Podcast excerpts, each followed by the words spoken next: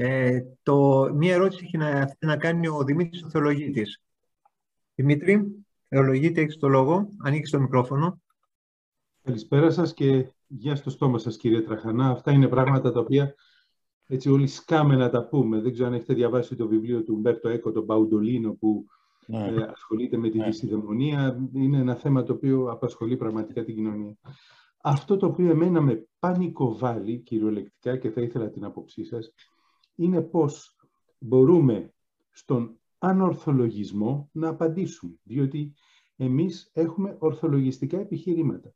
Όταν ο συνομιλητής μας διακατέχεται από τον, αυτόν τον ανορθολογισμό, τη δυσιδαιμονία, ε, το κοκαλάκι της νυχτερίδας, πώς μπορούμε να το απαντήσουμε; Δώστε μας μερικές σκέψεις, αν έχετε ε, Εγώ κάνω μια διάκριση, γιατί ακριβώς μέσα απασχολείς, κύριε Θολογίτη, αυτό που λέτε. Διότι αν είναι μάταιο, τότε προς τη συζήτηση. Ε, νομίζω ότι ε, πρέπει να κάνουμε διάκριση, όπως θα λέγαμε, χρήστες και διακινητές ε, στη ψευδοεπιστήμη και στον ορθολογισμό. Υπάρχουν άνθρωποι που δεν έχουν κάνει εμπόριο. Είναι η αρχηγία, το πούμε έτσι. Ε, και γύρω τους υπάρχει ένα και στο θέμα το αντιμβολιαστικό θα υπάρχει σίγουρα ένας σκληρός πυρήνας 10% που είναι αμετάπιστη. Είναι πλέον στοιχείο της ταυτότητάς τους αυτό.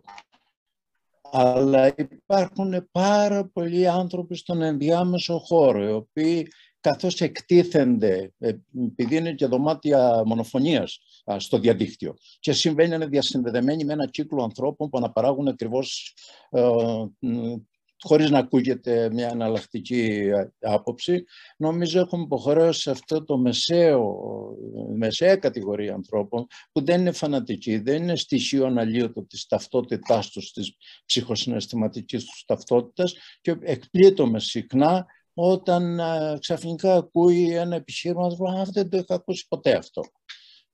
Οπότε νομίζω ναι, υπάρχει χώρος. Δεν είναι μάταιο να επιχειρεί κανείς να όποτε έχει την ευκαιρία να επηρεάζει τους ανθρώπους που είναι στο αυτή τη μεσαία κατάσταση. Σας ευχαριστώ πολύ.